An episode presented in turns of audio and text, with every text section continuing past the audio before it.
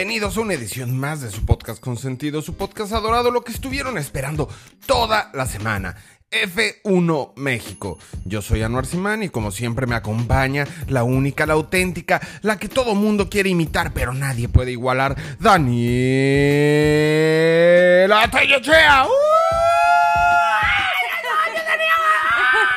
Ay, ¿cómo estás? ¿Cómo estás? Estás igual de triste que yo, platícame. ¿Y qué nos espera en este programa? Empecé el día un poco triste, un poco decepcionado, pero luego, conforme pasaron las horas, me contenté un poco y en este programa se van a enterar porque tenemos los resultados del Gran Premio de Francia, pero también los resultados de la IndyCar. Entonces, el mundo a veces te da, el mundo a veces te quita. ¿Y por qué no nos arrancamos con lo que pasó en la Fórmula 1 y nuestro Chequito santo, nuestro Chequito adorado, al que tanto amamos y tanto queremos? ¿Cómo quedó la carrera de hoy, Danielita? Ay, pues sí, fue una carrera muy, muy dura para nosotros los mexicanos y fans de Checo Pérez. Pero bueno, a ver, primer lugar lo tuvo el señorón campeón del mundo Max Verstappen, que tuvo un carrerón hoy, un carrerón. Supo aprovechar las oportunidades, todo lo hizo bien, estuvo ahí en el momento indicado y ganó de manera holgada, a gusto, tranquilo, como solo él lo sabe hacer. Lo hizo de manera muy inteligente, muy madura, y recordemos que esta carrera no era para él, era para Charles Leclerc. Pero en un despiste, un error, Charles Leclerc dejó ir esa posición porque chocó contra el muro y Max Verstappen, con toda la calma del mundo, se aseguró de llevarse el primer lugar. ¿Tú sabías que es la tercera vez que Charles Leclerc queda fuera tras estar liderando una carrera? O sea, de verdad, pobre Charles Leclerc. Los que no lograron oír daba de alaridos el cuate y eran unos gritos de desesperación.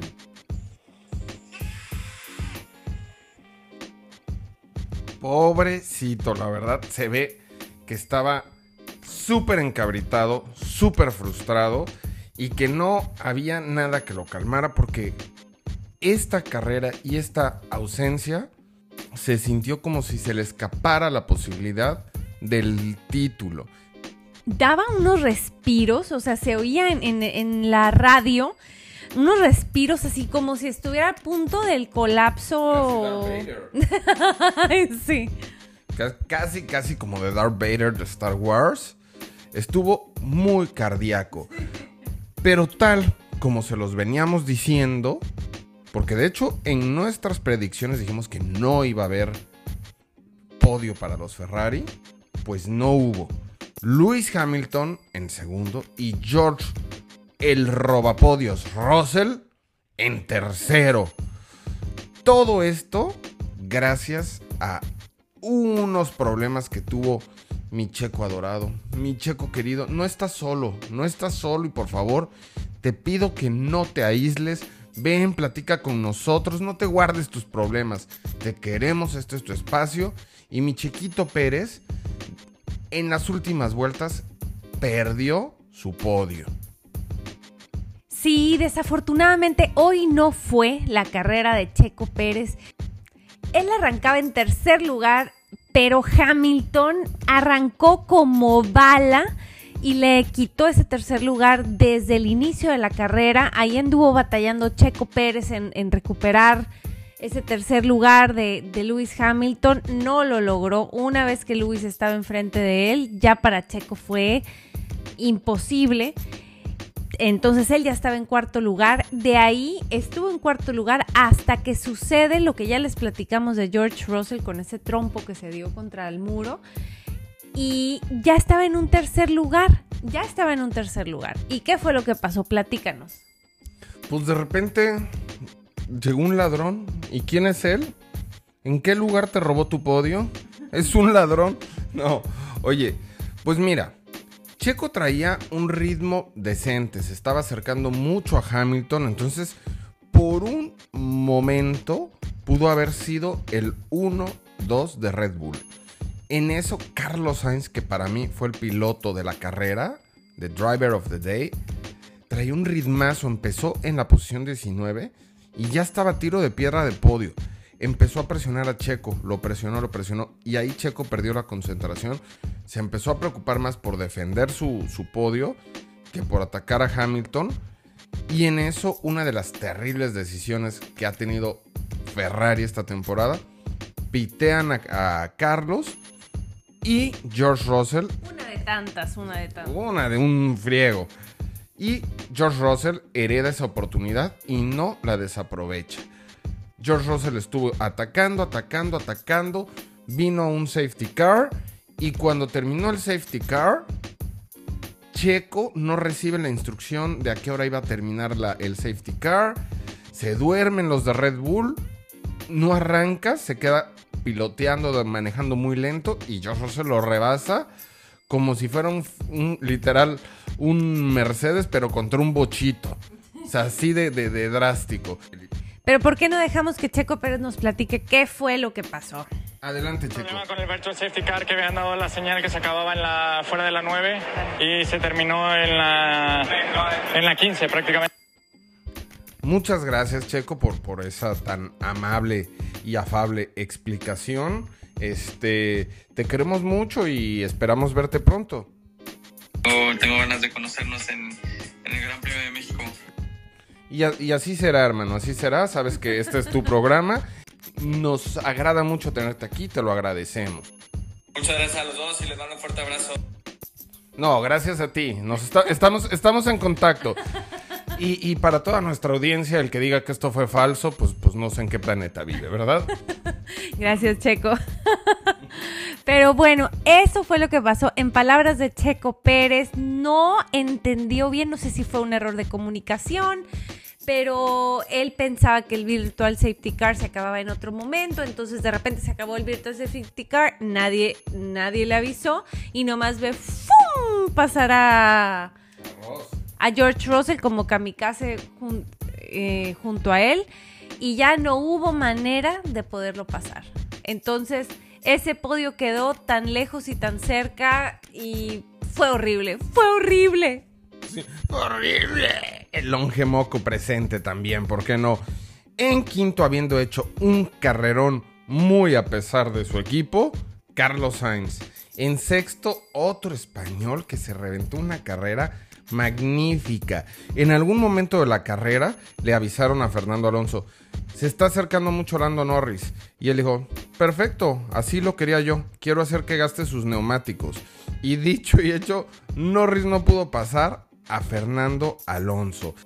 Estuvo espectacular, la verdad. Mire, no sé si se acuerdan, pero a esta carrera llegaron los Alpine empatados con los McLaren en el Mundial de Constructores, llegaron con 81 puntos, entonces era una carrera crucial para ver quién era el que iba a dar el paso adelante y dicho y hecho, ambos Alpine quedaron por encima de los McLaren. Estuvo Fernando Alonso en sexto, de ahí seguidito Lando Norris séptimo, de ahí estuvo Esteban Ocon octavo y Dani Ricciardo noveno. Y mencionar que Ocon, de los pilotos franceses, que era su carrera de casa, fue el más destacado porque Gasly, para encontrarlo en el ranking, tendrías que irte hasta el 12. Así es. Fue una mala carrera para Gasly, pero bueno, esto dejó al Alpine con 93 puntos y McLaren con 89. Entonces, básicamente, ya estamos viendo a un Alpine ahorita que está teniendo un mejor rendimiento que McLaren. Y nos vamos con el décimo lugar, que fue de Lance Stroll, robándose un puntito en la carrera, salvando un puntito para el equipo. Así es. Y bueno, estos resultados nos dejan el ranking de pilotos del campeonato de pilotos de la siguiente manera. Max Verstappen sigue liderando este asunto con 233 puntos. Se le alejó un montón a Charles Leclerc. De veras que cómo pesa no hacer ni un puntito en una carrera. Charles Leclerc se quedó con sus 170 y Checo, mi Checo Santo, tenía la oportunidad de recuperar ese segundo lugar. Sí se pudo acercar bastante, quedó en 163, entonces está a 7 de Leclerc. Carlos Sainz 144, George Russell ya tiene a Carlos Sainz ahí con 143. Hamilton 127, Norris 70, Ocon 56. Bottas 46, Alonso 37 y Kevin Magnussen con 22. Los de constructores, pues Red Bull ya cada vez está más a gusto desde la cima, saludando a todo el mundo para abajo. ¿Qué onda? Saludos a todos.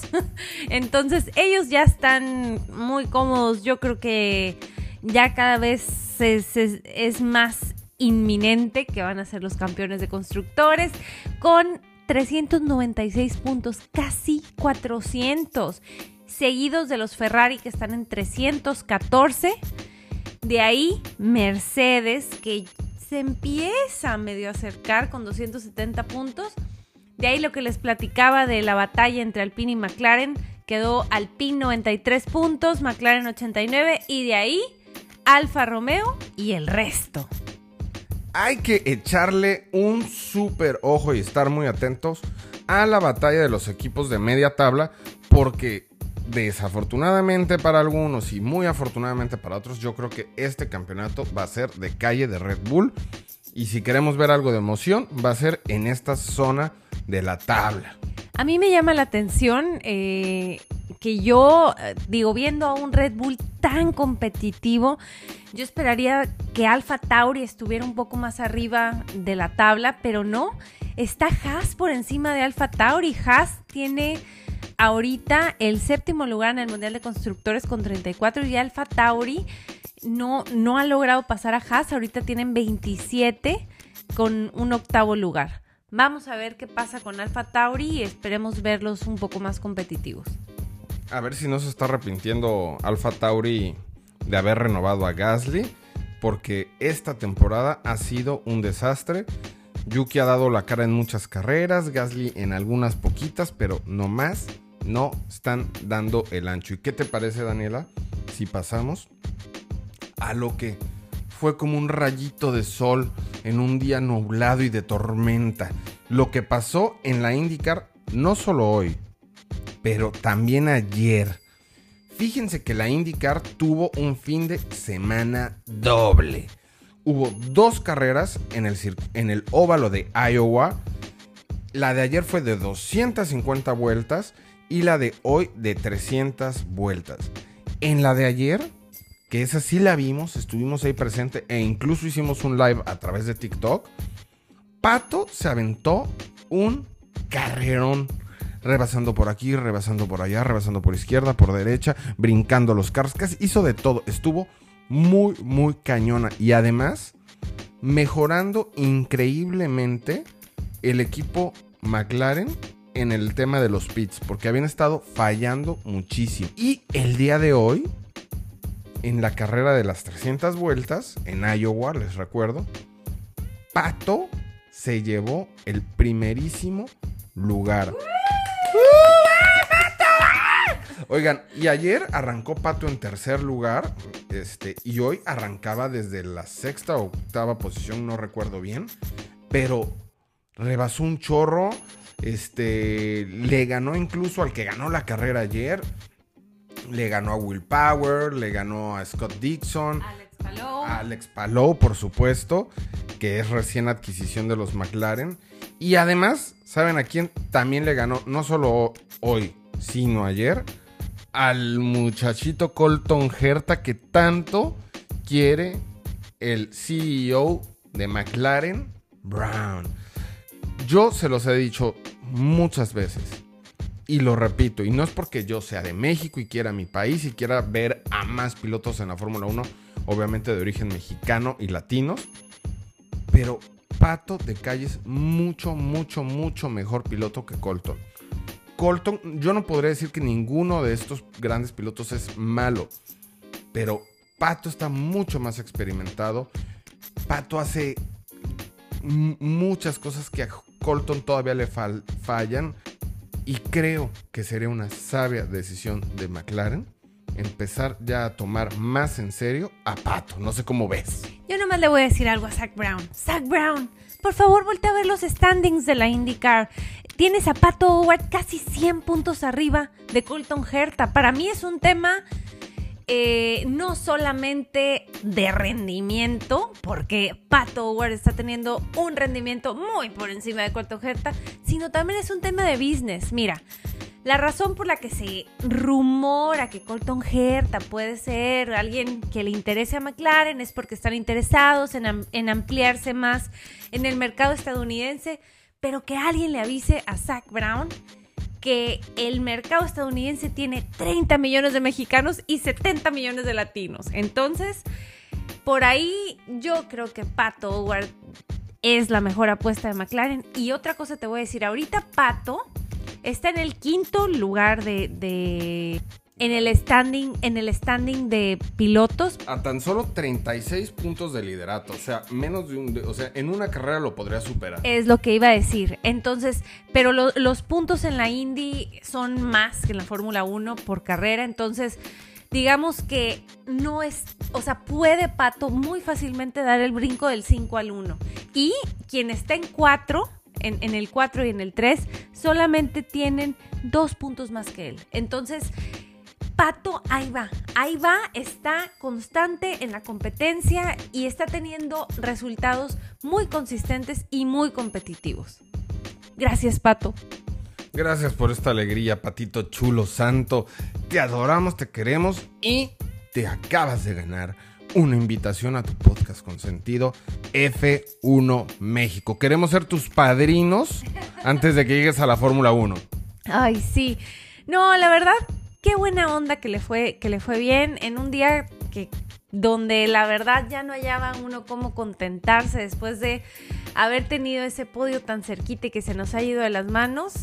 Fueron buenas noticias para los que somos fans del automovilismo desde acá, desde México y Latinoamérica y Estados Unidos y todo el mundo. Oigan, que por cierto les quiero recomendar Román Grosjean, el expiloto de la Fórmula 1 y ahora piloto de la Indy, tiene su canal de YouTube, echen una visitada, y tiene una entrevista que sacó esta semana con Pato que está divertidísima. Daniela y yo no solo nos enteramos de cosas muy interesantes de lo que pasó entre Pato O'Ward y Red Bull, pero también nos divertimos muchísimo porque de veras que Pato tiene un carisma. Y si le pudiéramos poner un punto de referencia, hagan de cuenta que es muy parecido a Dani Ricciardo en cuanto al manejo de la actitud, de medios, etcétera. Entonces, sí sería una muy buena adición al equipo. A mí me da risa cómo tenía inclusive al mismo Grosjean, se le quedaba viendo con cara de wow, qué buena onda, o sea, que es muy chistoso para expresarse, cae bien.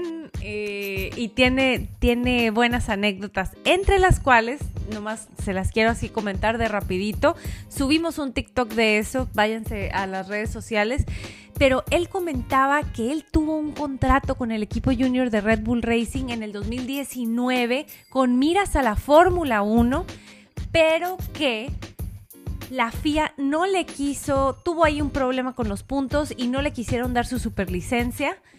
Y que Helmut Marko le dijo, mi chavo, pues ¿sabes qué? Pues te voy a dejar ir del contrato antes, porque pues sin superlicencia no hay mucho que se pueda hacer, pero pues si tiene una oportunidad en la Fórmula, si tiene una oportunidad en la IndyCar, mijo, váyase para allá. Y es lo que pasó y está dando unos excelentes resultados. Y eso es porque ya se sabía que Zak Brown estaba cazando a Pato desde hace tiempo y Pato lo andaba bateando porque pues, Pato veía muy sólido su futuro con Red Bull. Y hubo un tema ahí que, vean la entrevista, está muy buena y se van a asombrar de el chisme. Vamos a cerrar la emisión de este programa, pero les queremos recordar que este próximo fin de semana también hay carrera, es en Hungría. Es en la mañanita también, les va a tocar desayunar viendo la carrera, y eso también se pone muy muy a gusto. Es una carrera muy bonita, muy chula, que me gusta y que tenía rato de no verse en este circuito. ¿A qué hora nos toca entonces la carrera el próximo domingo? Es en Hungría, para los que no lo traen en el radar. Es a las 8 de la mañana, horario centro de México. Pero no se olviden, amigos de toda América Latina, que si no vives en México y quieres saber el horario de tu país, está en nuestras redes sociales. Ahí encuentras el horario de tu país y no vas a tener ninguna bronca y te vas a llevar un rato muy agradable. Les mandamos un abrazo, saben que los queremos. Todo esto es para ustedes y les mando todo lo que me sobra. No es cierto, así dice Eugenio Derbez en su programa. Los queremos mucho, nos estamos oyendo entre semana en el previo de Hungría. Daniela. Los dejo conmigo mismo rapeando los 20 pilotos de la Fórmula 1. Bye. Y si se portan mal, invitan.